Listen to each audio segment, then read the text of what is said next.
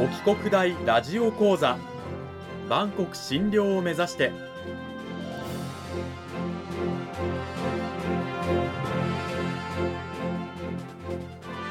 番組タイトルにある万国診療とは世界の架け橋を意味する言葉です。この番組はアジアの十字路に位置するここ沖縄にある沖縄国際大学で日々どのような研究や教育が行われているのかを発信していく番組です。案内人はラジオ沖縄アナウンサー小橋川響が務めます。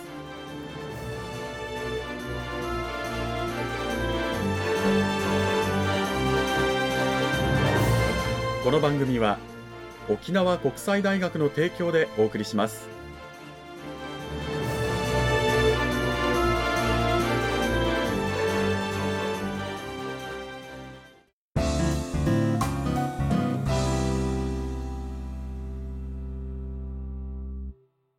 沖国大ラジオ講座今週からは2週にわたって沖縄国際大学法学部法律学科の西迫大輔先生を迎えてお送りします。西迫先生今週からよろしくお願いします。はいよろしくお願いします。さあ内容に入っていく前にまずは西迫先生数年ぶりのご登場ということですけれども改めて自己紹介をお願いいたします、はいあはい、えー、法学部法律学科西迫大輔と申します、えー、1980年の、えー、東京生まれです、えー、2013年に明治大学の博士課程を卒業しまして、えーと、沖縄には、えーと、2019年から、えーと、沖縄国際大学法学部准教授ということでお世話になっております、えー、専門は法哲学で、えー、と沖国大で担当しているのは法哲学のほかに法史学と法思想史と法社会学などを担当しております。で、えっと、専門としましては、えっと、今日お話しする、えっと、ミシェル・フーコーっていう哲学者の、まあ、やり方を応用して感染症の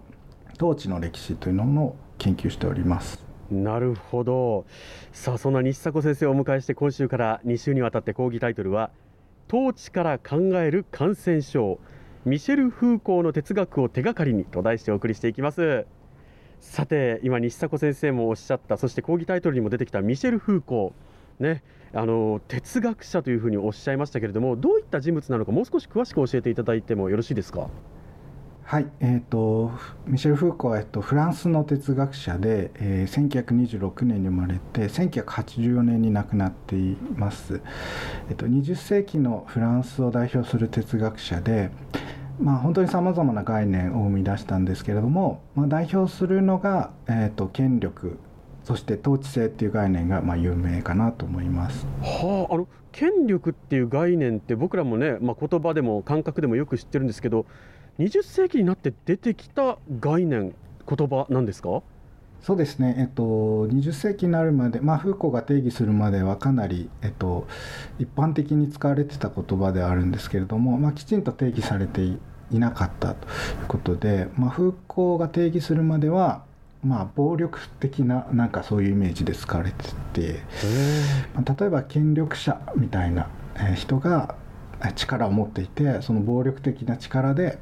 下の人たちを押さえつけるそういうイメージでまあ使われていったかなと思います。なるほど。じゃあフーコーが権力というものをきちんと捉え直すまでは権力イコール、まあ、暴力みたいなものとかなり近い捉えられ方をされていたと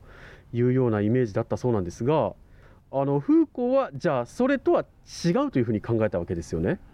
そうですね、えっと、フーコーは、えー、権力というものより巧妙で戦略的な力関係のゲームのようなものとして考えていました。うん、えー、例えばですけれども、まあ、慣習と囚人っていうフーコが挙げた例が有名で、はい、えー、刑務所の中で看守の人はこう、まあ、あまり暴力的に囚人の人を押さえつけるということではなくて、まあ、ただ巡回して見回るだけなんだけれども、えー囚人の方は、まあ、いつ見られているかわからないということで、えー、それによって行動がコントロールされるという、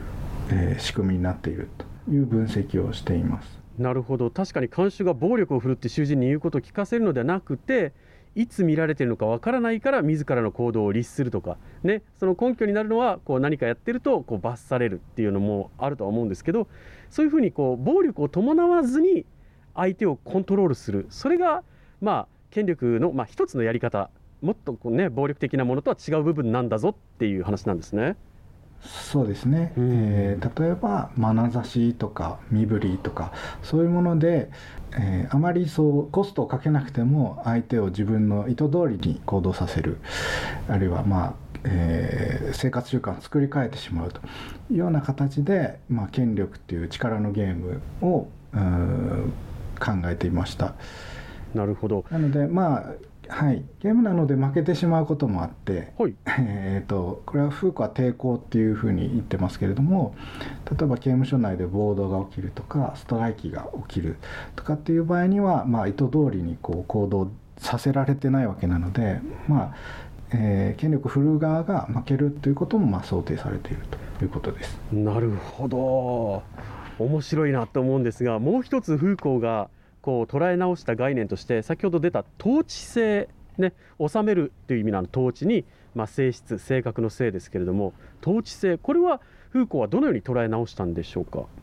はいえっと統治性っていうのはまあフーコーのまあ造語でそれまでまあ統治と言われていたものをまあより正確にまあ分析したものなんですけれども、まあえっと、権力に近い、えっと、概念なんですが、まあ、より幅広い概念で、個人や集団の行為を導く様式というふうにま定義されています。うんあの統治性と権力の違い、もう少し詳しく教えてください。権力とどう違うんですか？はい。えっと、権力っていうのは、まあ、基本的には人と人、先ほどの監視と囚人のように、えー、対人っていう力関係を考察する、まあ、そういう関係性をえー、と対象としていたんですが、まあ、統治性は人と人に限らず、まあ、より幅広い、